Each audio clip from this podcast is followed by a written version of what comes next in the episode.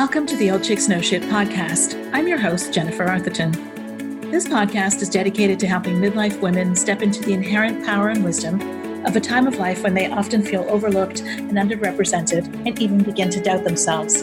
Each week, we will cover information and inspirational topics along with real stories from real women who are defying cultural stereotypes and perceptions of midlife. Women who are reinventing themselves, starting businesses, chasing their dreams, and tackling challenges they never thought possible. Hey, everybody, and welcome to the Old Chicks Know Shit podcast. I'm your host, Jennifer Arthurton.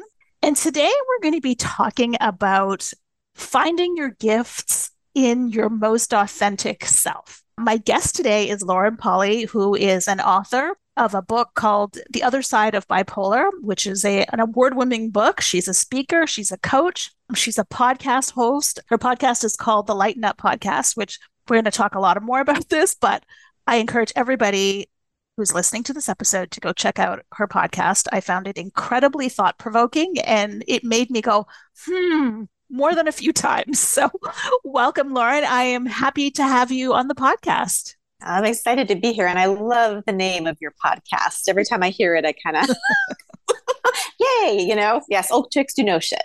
they do, they do. And I want to kick this episode off with a line, and you and I were just talking about this, but I want to share this with our listeners because there's a line that you wrote that just perfectly sums up the shift to this next chapter of our lives, where you talk about we all have strokes of brilliance and gifts outside the norm. It takes exploring them from a different perspective where we question everything, judge nothing, and challenge the narrative to unlock our true potential. Mm. That is so beautiful. And I feel like it's so relevant to the topic of midlife reinvention because that is literally what we were doing. We are doing. And questioning and judging and not judging while we challenge who we are is absolutely the work that we are doing as we enter this next chapter of our lives. It's, yeah. yeah it's almost like every chapter. And it's funny because I was given my label and diagnosis as a teenager. And so my 20s and 30s was really about challenging that narrative. And then we just take on these roles in life. And every time we go to the next evolution of ourselves, we kind of get a little stuck because we're still holding on to that last defined self, the last role, that last kind of persona that you had. So that challenging of the narrative is so important because we have all those stories. And even in midlife, it's interesting working with women who are going through that transition too. Some of the stories are still from childhood. Oh, absolutely. I mean, we carry forward things, you know, like we carry them like we own them. And I remember like when I was like in grade one or two, I had a teacher. I had I struggled with writing. My printing was not good. And she's told me that I was a, a bad writer. And what she actually meant was I'm a bad writer because I couldn't print in the little lines that they used to give you mm-hmm. on the mm-hmm. page. But I carried that I'm a bad writer through my entire life and it clouded everything that I wrote. Not just because I was printing, but that label, bad writer, like I carried it with me. And it was only when, again, when I started going like, oh, wait, I'm actually not a bad writer. I'm a good writer. But it took me a while to kind of shed that narrative. And so we're you know, whether from your book, The Other Side of Bipolar, whether you're talking about a mental health diagnosis or any kind of diagnosis, we all have labels, right? Yeah. That we put yeah. on ourselves. This this society just loves to like put you in a nice little box. And the thing is with humans is we don't fit in a nice little box. And sometimes we're more successful than others about shoving ourselves in one. Um, I feel like a lot of people who are very successful in life, they've just really learned to put on the mask and be able to be like, this is where I show up at work. This is who I am personally. This is the kind of mom I am. And we get so fragmented and so mm-hmm. sectionalized that really having the wealth of who we are, everything present in every moment, gets really hard to do. And that's when we start to feel super inauthentic or like we're missing something. And I feel like midlife is a big time where you kind of wake up and go, what have I been doing? Where am I going in the future? It's a great time for questioning, really, you know? Yeah, because, and I love this because, like, as you just said, the masks that we wear, all of a mm. sudden, they start to feel really uncomfortable because yeah. they're not who we are. And I feel like as we go, you know, into midlife, as we go into menopause, anything that doesn't fit us like the true core of who we are is going to begin to feel uncomfortable. And it's supposed to be that way right? It's supposed to like make it uncomfortable enough for us to question it because this chapter of life is all about stepping into the most authentic version of ourselves because that's where we find our gifts, right? Like that's where we find our purpose and our passion is in that most authentic yeah. um, section and, of ourselves. And if you're carrying that judgment forward, those mind stories, it gets really hard because our lens gets colored. You know, we all have kind of have that. Like I like thinking of it like sometimes we take the toxic positivity side of it where we're rose colored glasses and I'm perfectly fine. I don't have to work on anything or look at anything. And then some of us function more with like a dark shade where everything is always a little bit off or a little bit wrong. We're always in self judgment. It gets really hard to have just kind of like a clear lens where I have brutal honesty with myself. I know who I am. I know what I'm creating when I interact with people in the world. And then being able to kind of create from there, that brings you way more into authenticity. But you don't get yeah. there unless you look at the judgment, the positive and the negative side, because it just locks you up, you know? Yeah. I did an exercise last year, yes, it was, where I just decided I was going to be aware of all the times and places that I judged myself and mm. that I judged other people. And I have to say, I was alarmed, like alarmed by how much judgment I had put about things that shouldn't be this way. This person shouldn't be doing that. Oh, she shouldn't be wearing that or whatever. Right. Like, and then I realized that as much as I was judging other people, I was also judging myself in the same, in equal measure.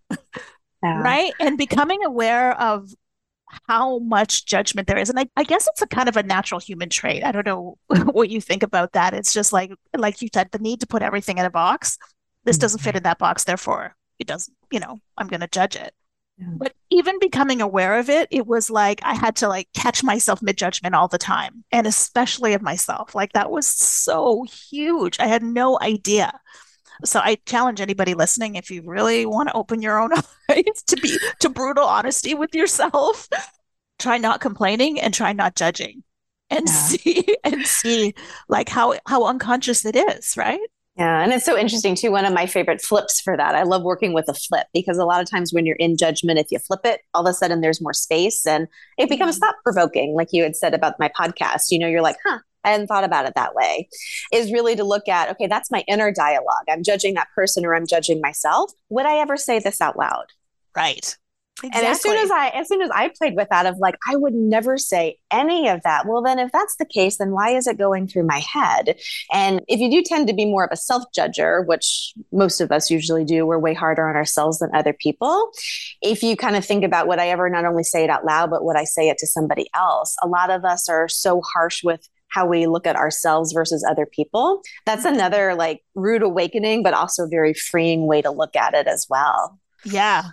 And it's funny because one of the things I, I started to do was when I found myself, like if I found myself in judgment about somebody and I was out somewhere, I would make an attempt to smile at them and say hello. Oh. Because as soon as I did that, it was like, oh, it's human to human. But like it was easy for me to judge because it was just this person, this thing in front of me. And I'm being brutally honest here, people. but like it was this like nameless, faceless thing. But as soon as I like had that interaction where I smiled at them or I said hello, like especially if we were walking down the street or something, it kind of dissipated. And I was ah. like, oh, look at that. Like I actually viewed them as a human and my judgment left right? Because well, it's what judgment creates, though, because judgment creates a separation. You're in this box, I'm in that box. My box is better than yours, or your box is better than mine, but we're still separate. And so yeah. when you do the human to human, it's a beautiful little flip because now all of a sudden it's like, oh, you're not over there and I'm over here. We're actually yeah. here together. And we lose sight of that so easy, especially as you're ticking through your to-do list or, you know, you're trying to problem solve your own stuff in your own head. It becomes easy to kind of push people away. And then that's just an open invitation for that separation and judgment to come in. Yeah. And I think that's probably like, you know, judgment is probably like the thing we didn't know we're doing and the thing that we need to let go of most or the yes. thing we didn't even realize we needed to let go of because mm-hmm. i think once you let go of judgment it opens up all kinds of possibilities for other people but also for yourself true, right true, true. so yeah. like when i judge myself as i'm not a good writer or i judge myself as being not capable of or not smart enough or pretty enough or whatever any of the enoughs not enoughs right? As soon as I let go of that judgment and say, hmm, what if it was possible that I am, or it just might be possible that I could that I am a good writer or I could learn to write, right? Like it just starts to open up things. Yeah. Space, I guess, is what it does. It creates space one of the energy systems that I've studied, they talk a lot about like if you're not in question, you're in conclusion. And when you conclude anything, you take your possibilities and you null and void them. And Love your that. space actually contracts, right? Because you're just in this super linear thought. You've lost your imagination and your wonder and your sweetness of being open to other things. That comes through question. And it's fun to play with some people are like, well, do I ask questions all day to do that? It's like, you don't have to do that. I always think about the energy of amusement or wonder or mm, curiosity. Mm, because yeah. if you're curious and you're wondering about stuff, that's a very different way to approach somebody. Like, imagine a conversation. You're wondering about their response, what's going on for them. That's very different than what most of us do, where I already have an issue with you here's what you are, here's where I am. And you kind of pre organize the conversation in, in your own head. I don't know if anyone else does that. I do that all the time. Yeah. Oh, yeah. But that's that's the energy of the conclusion versus actually being in curiosity. And you push the conversations and also the creation in your life very forcefully when you come at them with preconceived notions. Mm-hmm. Yeah, because it, I mean, and I truly believe that when you cut off all of those possibilities and you focus all of your energy on the one thing that you perceive or judge is going to happen. You you're literally bringing that thing to you. Yep. like I mean, I have sometimes whole conversations in my head that never a- actually happen because I've already pre disposed the way this conversation with that person is going to go. And one day I was like, well, you know, like have you ever had an argument in your head with somebody that you actually never had? I'm going to say this, and then she's going to say that, and then we're going to get into this. And then I'd be like, oh, wait a minute, but maybe I, maybe it's not going to be that way. Maybe I'm going to put all my energy on what it looks like on the other side of that. Right. And like, it's so sad too, because you never give the person an opportunity to kind of like come at you from a different angle. So when you're no. so defined that way, your relationships never change. Everything is just stuck in the old groove you know so it just comes back to the judgment plus the challenging of the narrative to really shake things up but i find if you can really harness that like wondering curiosity, like curious little cat wandering through the day. That was easier for me than trying to piecemeal it. Right. So you can kind of look at it kind of in a broader way as well. Are there practical tools, tips, or exercises that you give people to help with this kind of, you know, moving from judgment into curiosity? Mm-hmm. True story. So basically, anytime you notice yourself doing a statement, you can flip it into a question. Ah. I'm a bad writer. Oh, am I truly a bad writer? Right. You know, if I didn't know that, what else would be true? You know, right. if it wasn't told to me that I was like that and me with a diagnosis, most of the judgments I had of myself were given to me. Uh, either right. through a doctor or me reading a textbook about my diagnosis. It was like all of a sudden when I read and I started learning more information, it's like all these things that were on the page all of a sudden became like a personality trait that I was destined to have, even though that's not the way this works. You don't have everything in the medical sequela, you know, right. but then you read it and you're like, oh, wait, I don't have it yet, but maybe that will come later. So a lot of these judgments just kind of they're given to you. It's like if you think of like a garden and here you are are tending your soil and you're planting the flowers you want, other people come and start planting things in it. Mm-hmm. You have to go through the work of like tilling the soil and pulling those things out because they're not yours to begin with. They were given to you. And it gets really sticky because we've developed so many like mind stories around it. But if you can also not just flip into question, but start looking at where did that come from? You know, where did right. that mind story come from? Like you and your first grade teacher, sometimes there's a really clear link and you can go, oh, that was given to me. I didn't plant that flower. Never mind. Right. It's easier to let it go. And some things don't have a really direct link. It's been fascinating in my own journey looking back of like I can pinpoint some things and other things I think you just kind of absorb from the environment. When you're yeah. empathetic and energetically aware, it's like you're just a little sponge and you go soak it yeah. up, you like somebody, you care about them a lot, you kind of soak up their stuff, and all of a sudden what was given to them was given to you. It's it's bizarre. But if you can recognize what's actually your flowers and what you planted. Hmm. I love that analogy. Hmm. Because uh, one of I was talking to another guest about this uh, the other day about, you know, when you come onto this planet, you're like a computer with no programming. And hmm. from the minute you open your mouth and you have that first cry, right? Like the downloading starts, right? And then we develop our identity around all of these pieces of information that we're picking up, whether it's right or wrong, whether it belongs to us or not belong to us or, you know, wherever it came from, right? And then that becomes our identity. And then I think that this is the challenge, right? Is you get to, you know, this place, you know, in your 40s or 50s where you're like, okay, what's next? And all of that programming has told you who you are, and you can't see past it. Like you can't imagine any possibility that exists out of where you are at this particular point in time. Yeah. And it's so interesting too, because at midlife in particular, you probably put a lot of work, energy, and time into some flowers that were never yours. And here you were tending the garden. Exactly. And to rip those ones up later, it's like, it wasn't given to me, but it's like a full fledged plant right now. Is it okay to actually take that out of your garden? And the answer is yes. You know, you always have permission to change, but it's interesting working with people during life transitions because a lot of what holds them back is this idea of how are people in my life going to react to it. And it mm. feels like letting go of myself and my defined self as it's been up until now may also be letting go of those people. And in a way, that's actually super true because if you can give yourself up in your defined way and look for what's next, you're going to shake them up.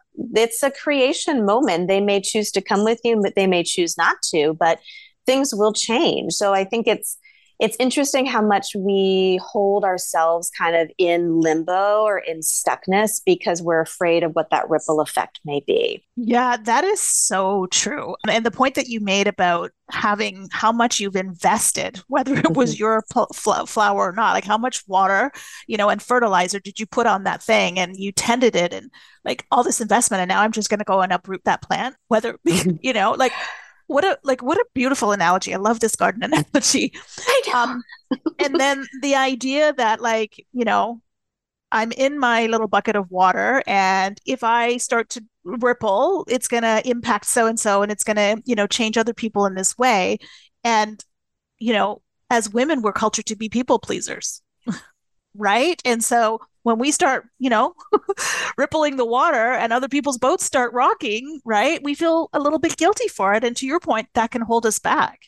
Yeah. It's so it's so much easier to stifle yourself than it is to be comfortable in creating ripples in the world, which is fascinating to me. And I watch myself, I watch other women. I mean, it's just amazing. I think it's a people thing in general. But I also think gender plays a huge role in it, especially women who tend to be super empathetic or really drawn to caregiving and mm-hmm. putting other people above themselves. Just some people are wired to be people pleasers way yeah. more than other people. But that thing of like, well, it's just easier to kind of put myself in a straitjacket and just stand still, even though I'm unhappy and kind of drowning and suffocating that for some reason yeah. seems like an easier, safer choice than letting whatever you need in that moment ripple and affect the people around you. But it's based on a lie. It's based on, and I go back to the energy conversation because in my personal journey, handling the physical things in the world was super important finances, business, the practicality of relationships. But when I really started looking at the unseen, the energy, the dynamics at play that no one really talks about but are there constantly, you start to get a whole new perspective. And there's a lot more nuanced conversations and growth that can happen. And the big lie is like the opposite of what energy is. Energy is always moving, it's always changing. It never stays still. It's a stream right. in the forest. The water is always filtering right. itself. So when you are treating yourself as this stifled thing that can never change and that your ripples may change somebody else and they don't want to change, you're really going against the nature of the universe and how things yeah. actually work. Yeah, that is so true. And the amount mm. of energy, like physical energy that it takes like um, I heard the analogy of like trying to hold a beach ball underwater, right? Like you can hold it there, but it's going to come up one way or the other. It's going mm-hmm. to, and and the amount of energy that you're consuming of trying to hold that thing in place. Like for me personally, that ended up being burnout, mm-hmm. right? Like trying to fit myself into a box that I didn't really belong in, and chopping off pieces of myself. Like the amount of energy it was taking to play that role played a huge role in my own physical health right? thing I love, I love to invite people to, and like even right now, if you can just like wherever you're listening, maybe kind of rock your body a little bit because you might be holding on to some tension, and just kind of like let yourself lean back. And it's like leaning back into yourself because if you're holding the beach ball underwater, you're using a lot of force, a lot of fight, a lot of control. And a lot of us live that way where we're physically like pushed forward because there's so much force and energy trying to keep things the way we think they should, or if I can control every variable, something bad won't happen, that kind of thing. Yeah. When really, if you can just get used to changing your physical posture into one of receiving support, your body can start to actually lead you a little bit more into that energy because our mind will always want to push forward with effort. But I love using the body in that scenario of just kind of allowing the physicality to relax. And if you work on this long enough, it's really beautiful. It's funny most of the people who pop to be private one-to-one clients with me it's because of the conversations around control. And they didn't even realize they were controlling until they started hearing some of these conversations. And then they went oh that's why i'm tight in my body. That's why i'm a little exhausted and burned out. Because we don't realize how much effort just the day to day takes when you're trying to hold the beach ball underwater and not ripple change into the world so whatever you need to do to kind of allow yourself to like relax in there's a wealth of support that's there where you don't have to force things. It will create change because you're not holding on anymore. Mm-hmm. but that's a really that's a not only beautiful way to live but it's actually way easier than what you've probably been doing up until now. Yeah. One of your podcast episodes you were talking about the sweetness of life mm-hmm. and like leaning into these moments. Like we're all so, you know, we live in a type A culture go, go, go, go, control, control, manipulate, right? And your podcast, you were talking about like leaning into, you know, stopping and smelling the roses, leaning mm-hmm. into moments of like, you know, sunset or light change or whatever it might be. And that is so, I mean, I was listening to it and I was like, oh, yeah, I need to be doing a lot more of that because, you know, life goes by so fast right? And because we're always chasing something, right? But when we can like stop for a minute and just like lean into those moments, I feel like we slow time down. Mm. Yeah. Right? And then you get to kind of, that's that same relaxed body supporting deliciousness. Um, and it's so funny because the world doesn't function this way. I was coming to the, I work in a hospital. I run the department for speech pathology in one of the med centers here in Los Angeles. And I was walking into the hospital in the morning and the light coming through was so beautiful. It was like sunny and warm. And I stopped on the sidewalk and I faced the sun and I closed my eyes and lifted my face up just to like soak it in before running into work. And I had three people come up and ask if I was lost. I love it. I was this is so funny. I don't look lost. I, I have my eyes closed and I'm faced up to the sun because I'm just enjoying the moment. And I wanted to take a space for myself before I went into a busy day. But the perception for people was, well, the only reason you probably be stopped is because you don't know where you're going. So just be aware the fact that stopping to smell the roses kind of makes you a bit of an oddball, but it makes you a really happy, relaxed oddball in the best, best way. Because a lot of us don't do that. We're not trained to do it. We're trained to achieve and move quickly and hmm. control, mm. and everything is very much that forcefulness and that sweetness, that relaxation. That's really, like you said, you know, Jennifer, it's like that slowing down that's so gorgeous. But think about all the life experience that you miss when you don't do that. Yeah. Yeah, that is yeah. so true. And I find this too, you know, in the women that are in my community who are, you know, creating something new in their life, like they're stepping out of their comfort zone and, you know, they're whether it's a new career or starting a business or whatever it might be. And, you know, this goes back to what we were talking about um, about judgment, right? So they're on this road and all they can see is that I'm not there yet. I'm not there yet. Mm. I'm not there yet. Right. Or th- there's so much more that has to be done. Ignoring all the tiny little things that mean that you are on the path, that you've taken a step, that you, you know, accomplished something today. Right. Yeah. And I feel like us learning how to rec- first recognize those things and then celebrate ourselves for those things could make the journey a whole lot easier yeah. as opposed to striving for an end point like mm. always striving for an endpoint and missing the journey in between. And I'm so guilty of that.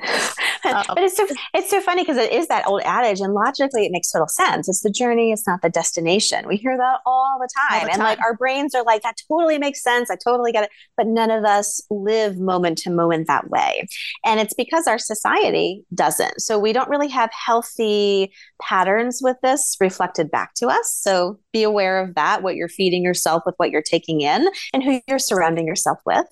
Mm-hmm. Uh, so, something as practical as like a moment of gratitude. There's a lot of people who talk about gratitude journals, that kind of thing. You know, a timer going off on your phone, a moment just to stop and be like, okay, what have I done and what have I accomplished? You yeah. know? That's a really big one.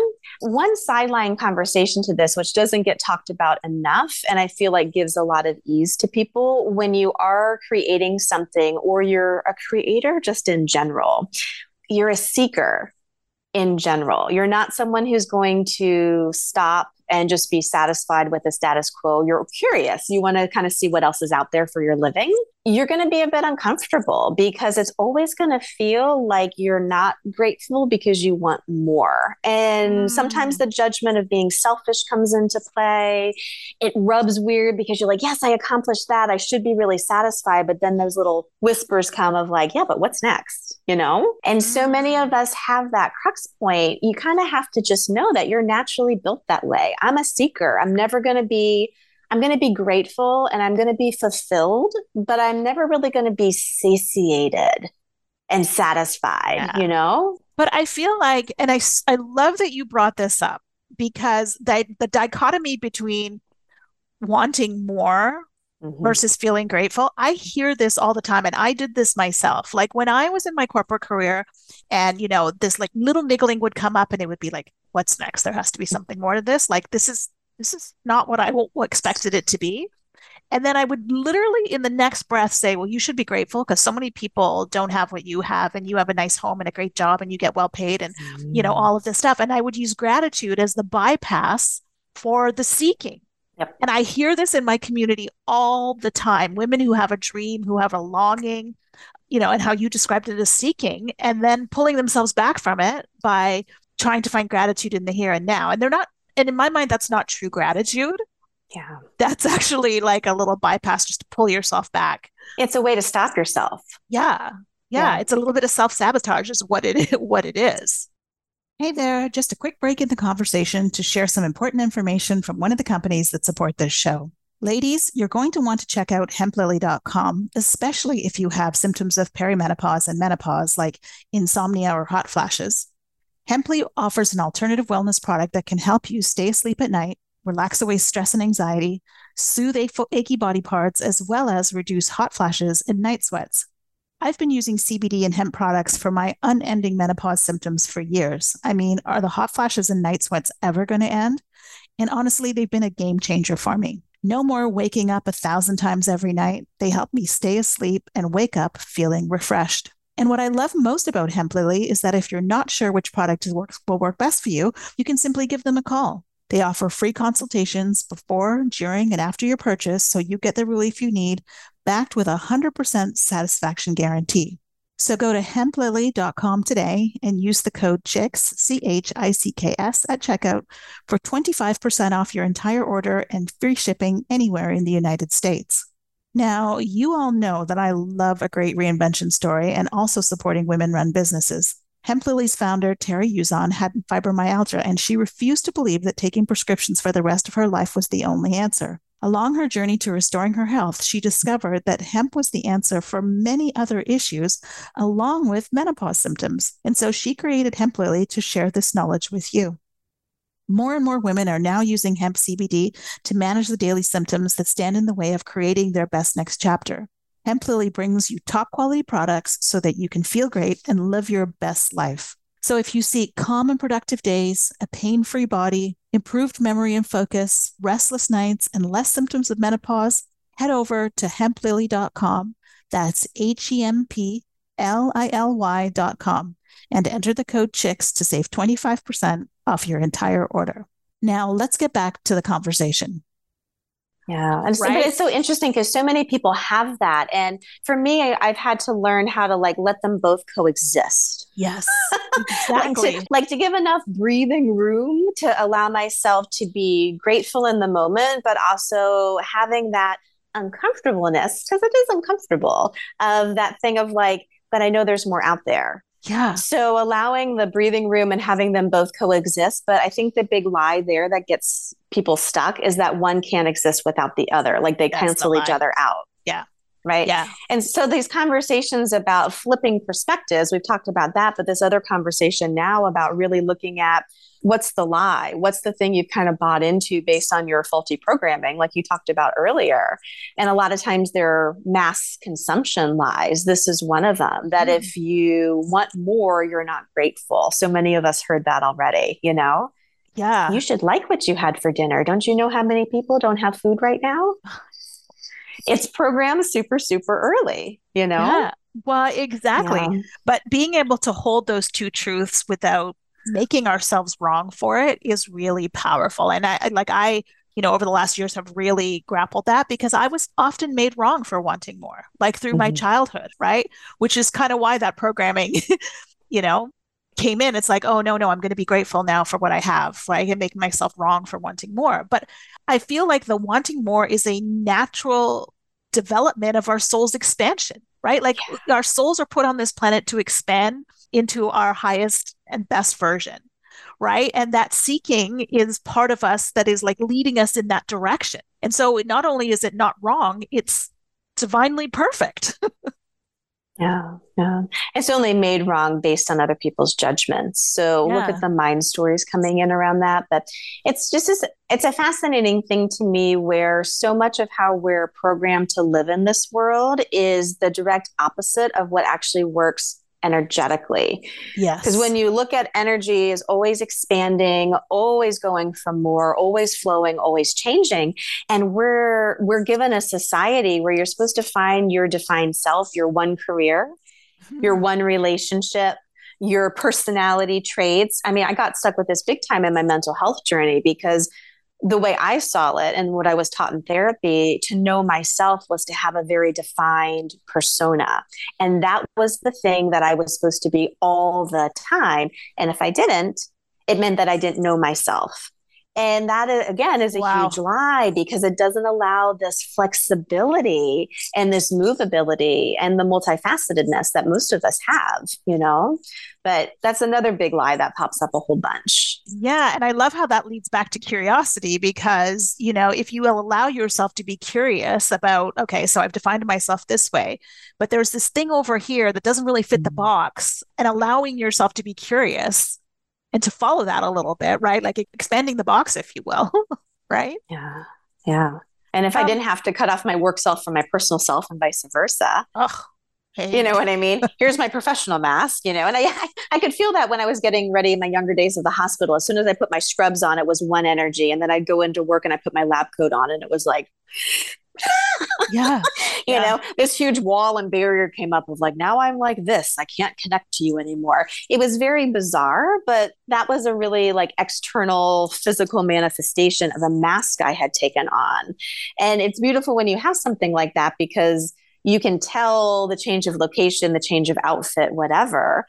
Not authentic, it's your mask. But to have that, it kind of like, wait a second, I just flipped and it became very very stationary and very defined and i feel a bit stuck and uncomfortable. Yeah. oh yeah.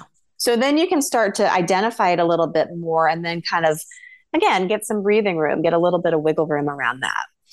Yeah that is so true. I mean and i think you know i mean it's this is why i do this podcast and this is why i do the work that we do. I do is because so many women end up in my community because i feel stuck and mm-hmm. what you just described is exactly why they feel stuck, right? Because they can't see possibility beyond, you know, the confines of the box that they were either created or put in. Yeah. Right. And I and I know in, even in my own journey, like I have found parts of myself that I literally didn't know existed before the age of 50. Right. And, you know, like you could say, oh, I wish I knew them sooner, but I honestly think they were supposed to come out when they came out. Right. And it was about discovering those things in this chapter of my life so that I can do what I do. Mm-hmm. Right. And so, like, just allowing ourselves to unfold, I guess, and evolve as we go forward and follow those curiosities is, I mean, it's a beautiful thing. Like, that's our expansion yeah. right there. One of my um one of my personal favorite podcasts that I did, and it's an early, early episode. It was like maybe like the 15th I did. It's it's bizarre. Just go with me on this. I was going for a walk. I live here in Southern California, and there's a fern that grows here. And I was just fascinated by this plant. It was the first time I had ever seen it before. It doesn't grow straight out. So it's not like it just has a sprout and it goes linearly. It actually unfurls itself. It comes up like a little curly cue. And as it grows, the curlicue unfolds mm-hmm. and then the leaves actually sprout out from there. So it was right. it was just this energy of I always call it unfurling. Like I love that. It has such a delicious, relaxed, supportive energy. I'm just going to unfurl myself. And this plant was such a beautiful manifestation of that, where it wasn't like, I'm just going to grow and I'm going to go from A to B. It's like, oh, I'm just going to allow myself to unfold and expand from here. And again, we're not shown examples of how that works. We think if we have to make a life change, career change, business change, we got to go from A to B and it's got to make sense. Right, right, right. That's the plant going straight up as opposed to just this beautiful unfurling of maybe I take some space and just explore, let things go. It was just so different for me. I did a whole podcast on it, on this one plant that I met on a journey on the beach, you know? Well, again, it's such a beautiful analogy because, you know, in my mind and in my, you know, programmed mind, it's like, my invent- reinvention journey looks like this. I go from point A to point B, then point mm-hmm. B point five, and then C, and then it has this like logical flow. The reality of my journey has been A, Z, W, T, F, a little bit of G, and then we come back around. And it's literally been that, right? And for the longest time, for the longest time I fought that and I was like, well, there must be something wrong with me because it's not unfolding the way that it should. And again, we come back to that what it should look like. Right. And then when I finally got to the point where I'm like, okay, I'm fully fully surrendering to like mm. what this journey is, like the parts of me that are going to unfold when they unfold.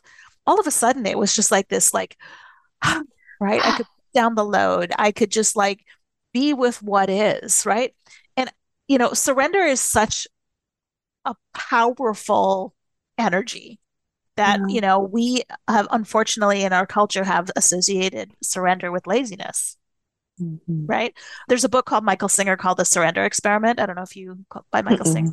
It's a book about this guy who decides he's going to surrender to whatever life brings him and he's going to do it to the best of his ability and trust that he is being led to his highest and best by whatever unfolds in front of him and he ends up going from teaching meditation, living in a camper in the middle of a field, teaching meditation to whoever happened by, to building a massive meditation retreat to becoming the CEO of a billion dollar software company. Like he literally, this whole thing unfolds in front of him.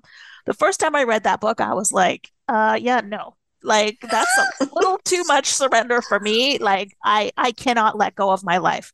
And that was probably about five years ago that I read that book. And do you know how many times that book has come back into my awareness? Um, and I surrender a little bit more, and then it comes back again. And it's it, like it just keep like I can't escape this book. It literally just keeps coming to me.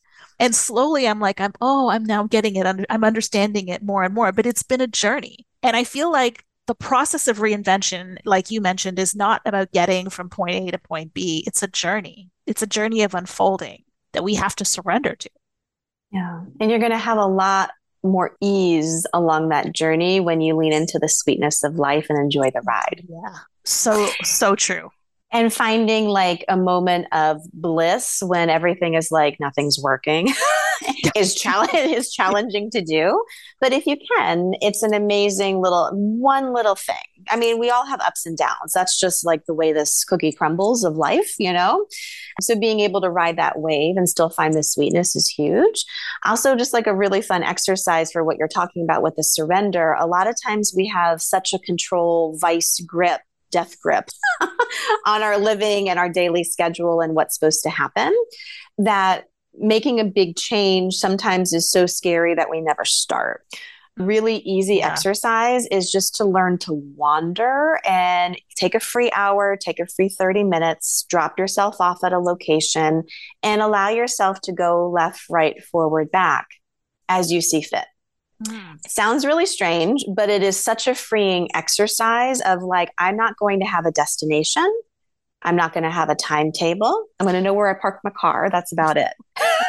right. don't lose yourself. Don't lose your car. But being able just to like take a wandering walk. And I started traveling. I did a whole bunch in Europe where I just did one way tickets around. Never thought I would ever do that. I was way too controlled and planned out. But what was super freeing about that is I would have a map in my pocket. I knew I wanted coffee in the morning. And that was like my one target. I just allowed myself to wander. And I had my safety net of my map as I needed it. I knew I could call a car to get back to my hotel. But learning how to actually be in space without a timetable, a destination, or a goal in mind, that is a massive step in the right direction. And you can take it little. You can take your own neighborhood, just take a different path for 30 minutes and see where you end up or you could do bigger and bolder and kind of do it when you're traveling. It just opens up the space of maybe if I applied that to my life and my life choices, not just where I walked, what would be possible there. I love that. I love that so much. I'm going to try that. I, I mean, yeah. I've done that. I've done that actually a couple of times. Like I do these little solo trips and it's just like, I'm just going to wander wherever and see what. Mm-hmm. But yeah, I love that. Talk to me a little bit about courage. And you just alluded to mm-hmm. this, right? Like sometimes it feels so overwhelming that we can't even start. Like, where, how do we find courage in order to step into this, like, most authentic version of ourselves? Mm, gosh, that's a good question. It's a big question. I think it's like step by step. You know what I mean? And so many of us, I think first challenge what you think it looks like. Maybe that's a really good starting point. A lot of us, when we think about like someone who's made a courageous life choice, like for me, like using myself as an example, I've written a book, I've won book awards. I've been on a billboard in Times Square. People see that. And it's not the success of it, it's the fact that I'm so out there with my personal story. So, in their mind, I'm super courageous because I really put the nitty gritty to print and put it out in a big way. And I've talked to so many people who are like, but I'm running into so many blocks that I don't think I can do that. And I'm like, you don't have to. You've made a decision that the path I took was a courageous one. And now you're measuring yourself against that. You don't have to do that to have the same amount of freedom in your life or be okay with what you went through in the past. So you have to really challenge about what you think or who you think is courageous, what the path is, what it looks like. Because the small acts of being courageous, taking a different path, going left when you normally go right, having a different conversation, opening up to your partner where something's been bugging you and you're like, you know, I'm just going to be really real and honest for a moment. And that's not your normal pattern. That's super courageous. So I feel like the easiest step to that is to start looking at where you've been thinking it needs to look a certain way, where it actually doesn't, because you may actually recognize that you are more courageous than you think, and you've already made choices and actions in line with that once you have that, you just do more, you know? Yeah. And that's actually such a good point that, like, what is courageous for one person is mm-hmm. not necessarily courageous for others. Yeah. And, like, every time we take a step into uncomfortable, it's courage. Mm-hmm. And I guarantee that anybody who's listening that's been on this planet for 40 or 50 years, there have been many, many, many times that you have stepped into uncomfortable. I mean, that's life, right? Life is full of uncomfortable. and how we define ourselves well i don't have the courage to do it right? Like chances are you've done it already many times. Yeah. Right? It just wasn't like as a pre-described notion of what courage should be. Yeah to your point. exactly. And i think it's so fascinating again challenging the narratives. That's all that this is is basically looking at where have i bought stuff that actually isn't true? And then if you are someone who really there are people out there who it's been rough to take a courageous step.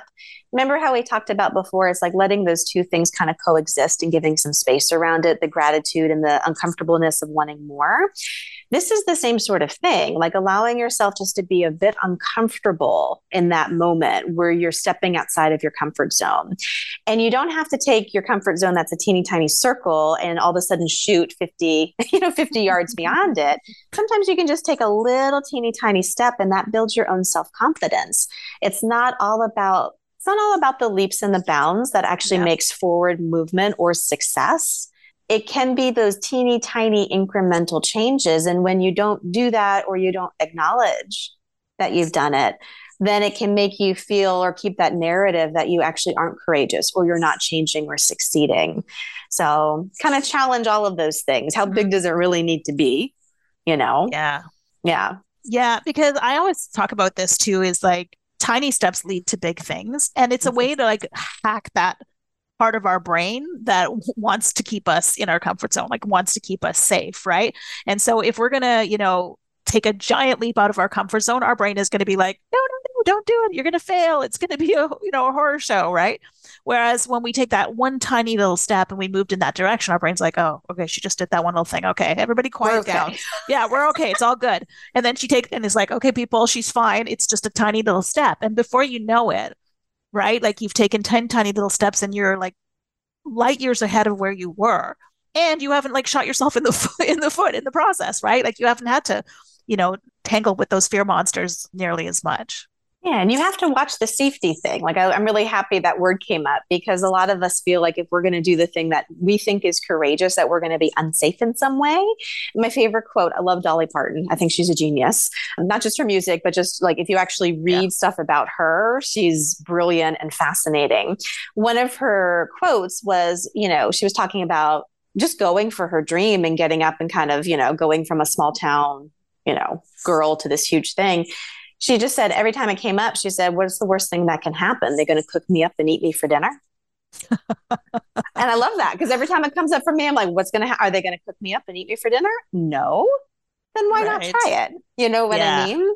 Yeah. And I give myself an easy out. It's like when I started doing bigger media, I was like, I was so nervous to do it, but I'm like, I don't know if I'm going to like this. I don't know if I'm going to be good at it, but I'm at least going to give it a shot and I'll do it once. And if I don't like it, cool. I don't need to do it again.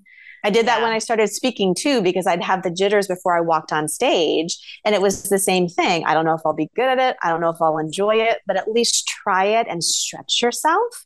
And yes. then you can always make a different choice if you don't enjoy it. And of course, I ended up loving all of it. well, and that's you know? the thing, right? Like, you don't know what you're going to love if you don't try right? Like I mean, there's only I, there's only so much you can figure out in your head. I've heard it described by Marie Forleo before, where she was like, "It's a cul-de-sac." And you just keep looping around the cul-de-sac. you're planning your business, you're looping around. I think people will like this. I think I may try that. You have to take an off ramp and actually do it to get more right. awareness and to see if you like it or not, you know? Another great analogy. You're full of the good analogies. I know. I, I, I, talk and I coach that way, so they do pop out a lot. It's, it's bad yeah. when I start mixing them. yeah, no, that's another brilliant because yeah, I mean, it was the same thing when I started this podcast. I'm like, I have never podcasted before, but I it's one of my most favorite things to do on the planet, and I would never have known had I not you know, and sometimes I listen back to that first one and I cringe a little bit, but I was like, oh, look how cute she was. She's just starting out. She's so green. but I love how sweet you're being with yourself. Look how cute, as opposed to, oh my god, I sound horrible and I have to take the episode. Oh down. yeah, that that was that was the case. I mean, the first blog post that I ever put up and the first podcast episode I ever did, I had to sit on my hands for three days to not go back and delete it because I was like, oh my god, what am I doing? Right and now I like I see it. I'm like, hey, look at that. Look how she tried. She tried. She did it. Right? It wasn't perfect. It wasn't great. A little bit cringy, but like she did it. And so. for entrepreneurs out there, people love seeing that. Like when they can find you later down the road and then look at your earlier stuff, they're like, oh, wow, she's really grown and changed. But then not only do they acknowledge it in you, but then it starts to spark the thing in themselves of like, oh, well, maybe I can too. Exactly. You know, exactly. And I yeah. think, you know, it just reminds people that like nobody's first try is perfect. And right. Mm-hmm. And then because we have this thing, I'm, I'm not going to do it because I'm not going to do it perfectly. Right. And yeah, it just reminds people that nobody's first time out on anything was perfect and you just work your way forward. And like you said, if you start going the path and you don't like it, you're like, okay, I give myself permission to quit. Right. Yeah. And that permission is huge because if you don't think you do have it, then you're going to never take the first step because you think you'll be stuck. Yeah. You know? Yeah. Yeah. There are very few things in life that you can't walk yourself back from. I've learned very few. Mm, yeah. and I so think true. you really have to like know that because then that fear factor and that whole like safety thing goes away. There are very yeah. few things that you kind of like are like, oh, I'm in jail too late kind of thing. You know yeah. what I mean? Otherwise, there's always an ability to reboot. So why not take the leap and just try things out? You have to really love, again, those little moments of experimentation. Yeah, yeah, yeah. And I, the other thing that's come to mind as you were talking, you know, this whole idea of, you know, it's a journey right? And on any journey, you, you're going to take a wrong turn and then you're going to not just continue down that road and know you're going in the wrong direction. You're going to be just like, oh, course correct, right? GPS, turn left, turn left, turn left, right? Like you'll just, right? And if you look at it that way, because I think we feel like if I make a wrong turn, that's the end of it. Like I'm now stuck on a dead, a dead end and I will never come back from it. But if we're looking at it as like a journey and following that curiosity and allowing that unfoldment, it's like, oh, that didn't work. You know, course correct. Let me try something different. And I feel like the journey to our most authentic self, I don't know if it ever ends because to the day we die, I honestly believe, and I hope this is true because this is the way I would like to live my life, is that I'm finding out things about myself every single day. Right. Like for me, I, I really love life experiences. I'm like, I um it was so funny. I was home for Christmas and my parents love Hallmark movies. Like, and I don't have Hallmark channels, so when we're home, we always like binge them. And there's a really cute one about the Rockettes that was out this last season. And I was sitting there, was curled up on the couch with my folks, and I looked at my mom and I said, you know what's crazy is I've been on that stage. I literally, and I was like, oh yeah, because I was a dancer, and at age 17, I went and actually danced with the Rockettes. So it's just kind of oh wow you start seeing like your pattern. I'm really big on like experiences. And so one of the fun ways I play, I don't plan, is to really look at what other life experiences I'd like to have. Right. And so when I look at it that way, it becomes less significant, but it also becomes way more fun. And so for me when i'm like 70 80 90 who knows when i'll you know kick the bucket kind of thing i'd still like to be accumulating those different life experiences mm-hmm. and it can be simple like that rockettes thing was kind of a big example but you know having a different career you know i've been a medical speech pathologist i've been a manager of the department you know i've been an author an international speaker there's just all these different little hats that you put on and how cool to be able to do that because they all just lead into each other, you know? Yeah. So the the life experience is one way to look at it. Another way I play with it, not plan, is to really look at like just stretching my skill set, you know? Mm-hmm. Like I was looking, I just took a marketing program that was really based off of like interpersonal connection and really reaching out like cold calling. And I'm like, I hate that. I hate it. I hate it. I hate it. But I'm like, that's actually a skill set that if I just dove into the uncomfortable, I could maybe utilize it. So for me, sometimes I'll choose the uncomfortable just to be able to stretch my own skill set. And that's another way to kind of grow that little box that you put in of like, I'm just going to acquire a new skill. If I use it or not, that's going to be up to me. Mm. Well, so some way to look at it. These little different ways. Like I love the playfulness, the curiosity, and the wondering because again, you're in question, you're open. It's just ways to expand and live more like that. But if you play those ways and kind of do a mind hack on yourself, it becomes way easier to stretch your comfort zone. Yeah. And every time you stretch your comfort zone, you learn something about yourself. And it's just mm-hmm. more our, like you're expanding the box of who yeah. who you think you are, right? Yeah. And then it's also interesting because it never shows up the way you think. like you always you always get to some random place and you're like, I don't know how I got here, but I spent a lot of time just kind of expanding random skill sets and going like, that seems like a really fun life experience. I've never tried that before. Like, let me go have the experience of that. You know, I've never had the mm-hmm. experience of walking into my boss's office and asking for a raise. Okay, well, that's a life experience let me just go and see how it plays out. So it comes in all sorts of different ways. It doesn't have to be big choices, but if you frame it that way, it may actually make it a little easier to do it. Mm, I love that. I love that so much. This has been an absolutely awesome conversation. it's been fun. we could keep going on this. So, to everybody listening, please go check out the podcast, the Lighten Up podcast. So good. Like I said, I was so many hmm moments um, as I was listening to it. Your book, award-winning book, what's it called? The other, the side, other side of bipolar. Yep, a poignant read. I like. I thoroughly enjoyed it. Yeah, everybody. And where can people find more about you and your work? The easiest place is laurenpolly.com. That's my website. Everything's up there. Okay, perfect. And I mean, a lot of the work you do is helping people expand their medical or mental health diagnoses, but do you also work with people who are just in the process of change or? Totally. And I say most of us are because everybody has mental health needs. you know what I mean? this is true. Actually, this yes. Is true. See, I yeah. just created a box and you just expanded it. yeah. And it's fascinating because that's kind of like if you look at the overt strokes of my business. It's more mental health, self awareness. But really, what that boils down to is living your best life and living as an expanded, multifaceted being. So I tend to attract people who are really going through a lot of change. And again, their curiosity of really not only what else is physically out there, but what else am I aware of that I can experience day in and day out to live a fuller life? So all those nooks and crannies that, you know, just make life juicy. Mm. Oh, Amazing. So we will mm-hmm. put the link to your website, your podcast, and your book in the show notes so that people can find more of Lauren Polly. Thank you for this conversation. I have Thank thoroughly you. enjoyed it. Oh, it's been awesome. Thank you so much. So, to everybody listening, if you enjoyed what you heard today, please leave us a rating or a review, or even better yet, recommend us to a friend, family member that you think would enjoy this. Until next time. Thank you for listening to the Old Chicks No Shit podcast. If you like what you heard, the best compliment you can give is to share this podcast with a friend, subscribe, rate and review our podcast on iTunes or wherever it is that you listen in.